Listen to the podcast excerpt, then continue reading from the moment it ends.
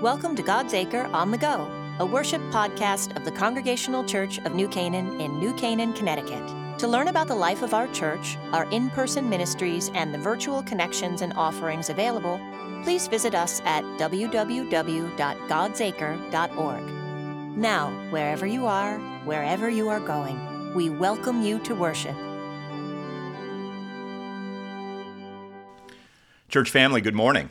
This is the day the Lord has made, and we will rejoice and be glad in it. Welcome to God's Acre on the Go for this summer worship service, wherever you are, wherever you happen to be, wherever you're traveling. We're so glad to have you tuning in. And I know that some of you may be home at New Canaan staying in the air conditioning because outdoors, as beautiful as it will be in the garden this morning, I know it is hot, hot and humid, uh, one of the hottest days uh, of the year, I guess.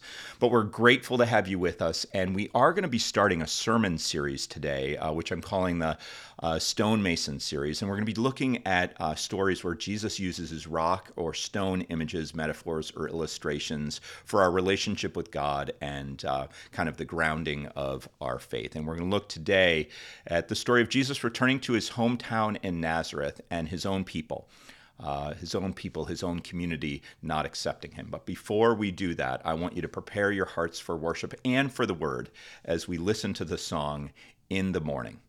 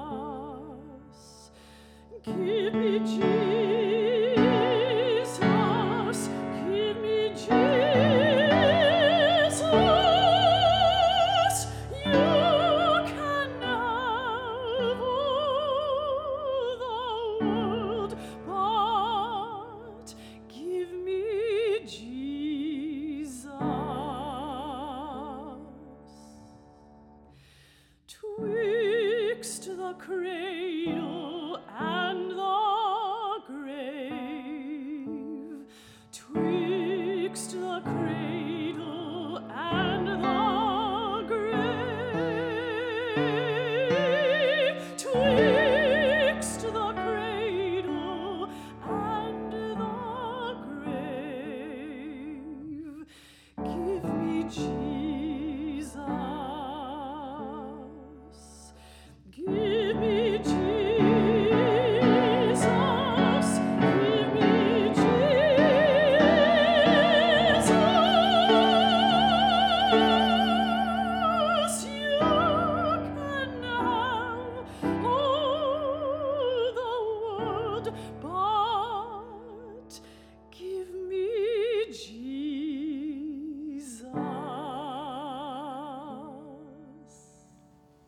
So, as I mentioned, we begin a series uh, this week really looking at a kind of different image uh, for Jesus than maybe we've had traditionally. Uh, and it starts with this story where Jesus makes his way early on in his ministry back to his hometown of Nazareth and he's rejected. And so we're looking in the uh, sixth chapter of the Gospel of Mark, starting with verse 1. And it says, Jesus left that place and came to his hometown, that is the town of Nazareth and his disciples followed him. On the Sabbath day, Jesus began to teach in the synagogue, and many who heard him were astounded. They began to say, Where did this man get all this? What is this wisdom that's been given to him? What, what deeds of power are being done by his hands?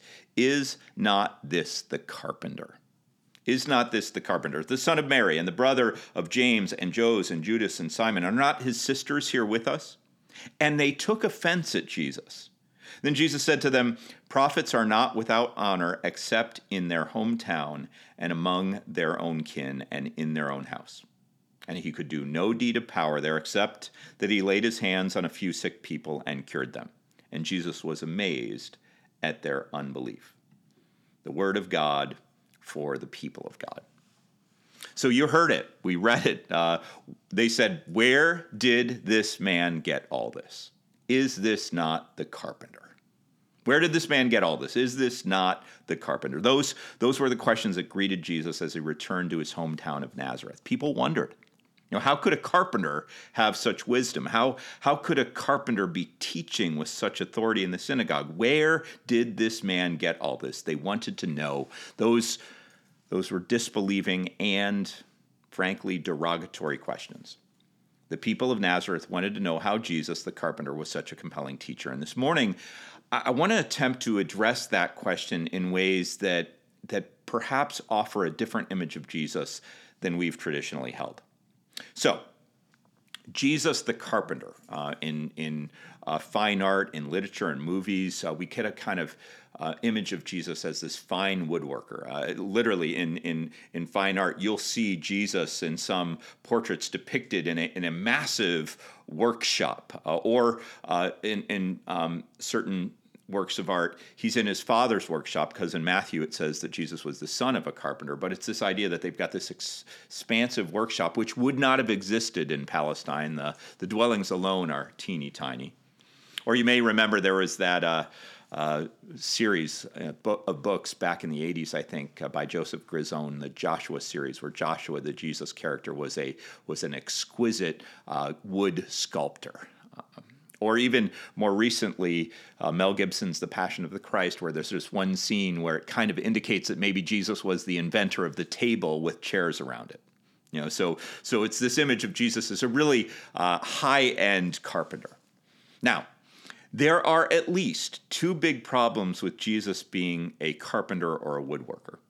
And the first, I, I don't know if you've ever noticed this or not, but Jesus never used woodworking images in his teachings. He never referred to joining or cutting or, or carving wood for sermon illustrations. Now, he frequently used agrarian images the garden, the olive grove, the wheat field, the vineyard, but nothing about framing a house with wood. Uh, Jesus talked about food and banquets all the time, but he never, ever referenced the building of a table. There's actually only one reference to wood in the entire Gospels that Jesus makes. It's in the Sermon on the Mount, Jesus talked about how we're not supposed to judge one another, and he said, Take the log out of your own eye, and then you will see clearly to take the speck out of your neighbor's eye. That's it. So, the first issue I have with Jesus being a woodworker is that if that's the case, Jesus should have been using some carpentry images for his teaching because as, as preachers, we begin with what we know. Now, the second issue is the place where Jesus was born, where he lived, where he worked where he taught, where he died. You know, as you know, I've had the privilege, the blessing of traveling to Israel on eight different occasions. I love it there, particularly up in the north region of the Galilee. It's just it's just rural and beautiful, bucolic. But I'll tell you, when you look around, take a guess at what you don't see all that much of. Trees. I mean, honestly, I have no idea where the Romans got all their crosses. You know, there, there are trees in the Holy Land to be sure, but not enough to be a primary building material. I mean, just just guess what most of the older homes and buildings in Israel are made out of. Stone, right? Uh, you've probably seen pictures, you know that. Now, the Greek word that gets translated into carpenter is tekton, which is simply a, a Greek word for builder. It's just a basic term for builder. But when the King James Version of the Bible, which was created in England in the early 1600s, when that translation was first uh, made, tekton was translated, or, or builder was translated with English understandings, of course, right? And, and English builders built with wood. Wood's plentiful in England. So, for the past 400 years, Jesus has been a carpenter because of the King James Version of the Bible, instead of what he likely was a stonemason. Now, while there's hardly any wood references in Jesus' teachings, Jesus used stone images and illustrations all the time. And I, I, know you know many of these. I mean, just think about it the choice between building one's house on sand or stone. Jesus called uh, one of his disciples Peter, Petra, or rock, and he said, Upon this rock I will build my church. A few verses later, he called Peter a stumbling block. Uh, Jesus warned anyone who leads children astray that they should have a great millstone put around their neck and be thrown into the sea. And as you well know, Jesus referred to himself as a cornerstone. The stone the builders have rejected has become the stone all other stones align to. And, and in Luke, we actually get Jesus talking about a construction project as an illustration. He says, For which of you intending to build a tower does not first sit down and estimate the cost? Sounds like a contractor, right? To see whether he has enough to complete it. Otherwise, when he's laid the foundation, that masonry work, and it's not not able to finish, all who see it will begin to ridicule him. I, I mean, I could I could go on and on. I mean, I, I don't think there's any way Jesus could have been a wood carpenter. He must have been a stonemason, one who builds with rock. So imagine you're saying, okay, great, but so what? Why, why do I care? Why do I care what building materials Jesus built with? Why is a stonemason an important image to consider when we think about Jesus and our relationship with him?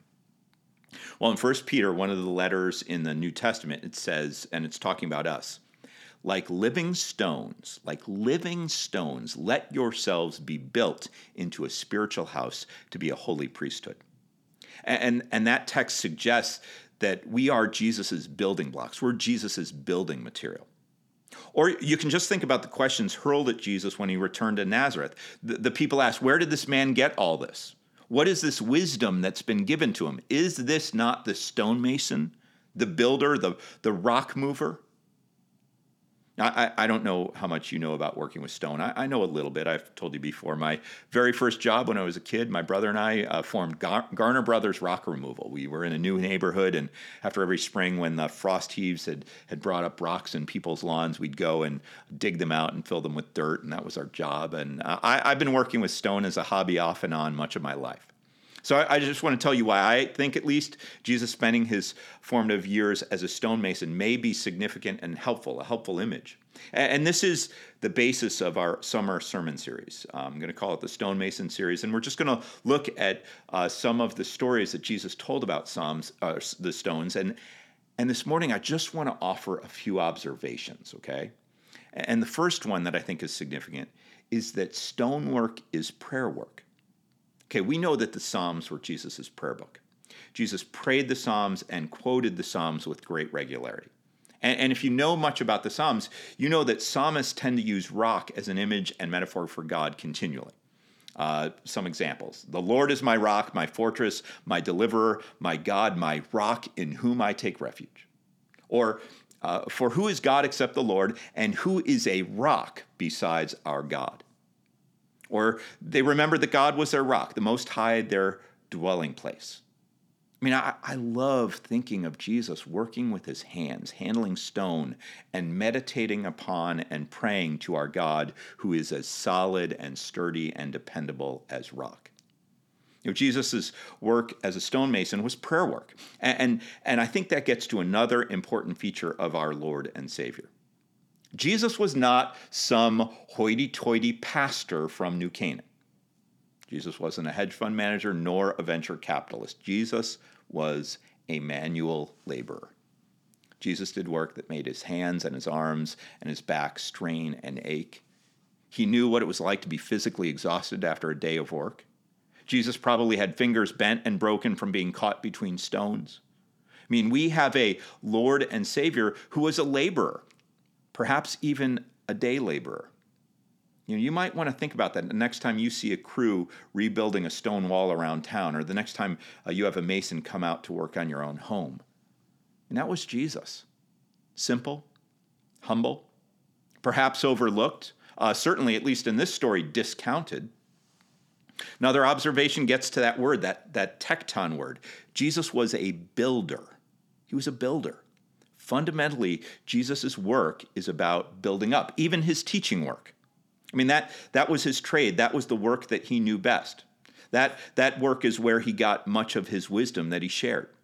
Now, it's important to say that anyone who's ever worked to repair a stone, stone structure knows sometimes you have to break a wall down before you can build it back up again. That can be an essential part of the process. But, but Jesus was fundamentally a builder. He wants to build us up, and he wants us to do the same for others. Another observation, and I love this one stonemasons never throw any material away that they work with. The one thing we really know about stonework from archaeology in the Holy Land is that stones were never discarded. When a city wall needed to be rebuilt or some new structure needed to be formed, the builders of Jesus' time often would take stones that had been used for other purposes and, and reuse them in the new work. You know, a, a, builder might need to tear down a structure before it can be rebuilt, but at no time are stones discarded. Stones might be reconfigured to make something better or stronger, but a mason never throws out solid, dependable, valuable material. And, and I love this even the chips, okay? Even the chips and the shards that are trimmed off a stone, the, those rough edges that have to be worked out, even those chips are used as fill to strengthen or stabilize the structure. Just a final quick observation a mason spends most of their time shaping stones. Stonemason will take a stone, or if you want to think about it as a metaphor from that text in First Peter I shared with you, take a stone or take a life as it is, and will work on it until that stone or that life is shaped into ways that allow it to fit in the structure that's being built. So a stonemason will take a chisel and a hammer and will break off rough edges, will smooth off high spots and low spots. A stonemason will might, might even break a stone in two so that it can be usable in multiple locations. Uh, a, a, stone uh, or a life uh, might take a lot of punishment, a lot of hammering until it's formed into a shape that can be useful. Now, all that hammering can seem damaging to the untrained eye, but to the stonemason, the stonemason knows for a stone to fit its intended place and purpose, it has to be well shaped. I mean, think about that. Have you have you had a few rough edges knocked off you over the years? Did you have an attitude or an edge or some angst you needed to have smoothed out a bit? You know, if you did, I bet I bet it wasn't exactly a pleasant process, but it was necessary, right? So the people of Jesus' hometown were astounded at him, saying, Where did this man get all this? What is this wisdom that's been given to him? What deeds of power are being done by his hands? Is this not the carpenter? No, it's not the carpenter. It's not the work of a fine, fine or fancy finished carpenter. This, this is the work of a stonemason who will hammer and hammer and hammer on us until we fit into the structure the Lord is making. That's the image I want to share with you today as we begin this series. Uh, that's today's goal. Share this image Jesus as Savior and stonemason working on you and on me. And do you happen to know? Think about your Bible. Do you happen to know what structure Jesus said he's trying to build? It says it right at the beginning of the Gospels. What is, the, uh, what is Jesus trying to build with you, with me, with all the many disciples that have come before us? Well, Jesus said he's trying to build a kingdom, the kingdom of God. A kingdom as strong and stable, as enduring as the stones it's made of, and as the God who inspires it. And you know what? We are the stones. That's what that first Peter says. We are the stones. And, and here's the really amazing part. Do you remember the image of God Jesus reflected on in the Psalms that we were talking about that earlier? God is rock, right? So God is rock and we are the stones, which means to Jesus' mind, we're made of the same material as the Almighty. So as we begin this series, I, I want you to trust. Trust the hands of the stonemason, even when it hurts Trust that Jesus handles us as if we were the material of God. Jesus prays over us while perhaps tearing us down a bit to build us back up.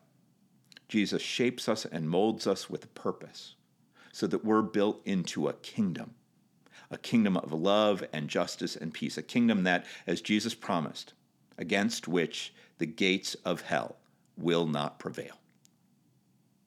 Let's pray.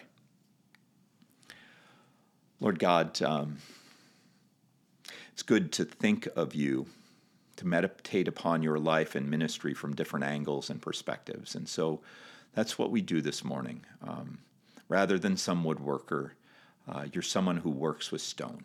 Um, you chisel and hammer and work away until a stone or a life, Lord, can fit into the structure that you are making.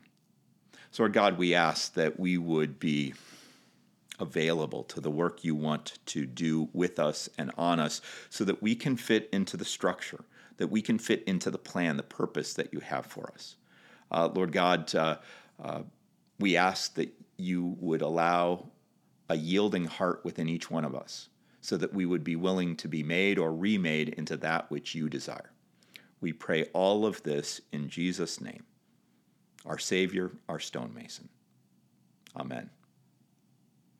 Well, church family, as you head into another week, May the Lord bless you and keep you. May the Lord's face shine upon you and be gracious to you. May the Lord look upon you with kindness and give you peace now and forevermore. Amen.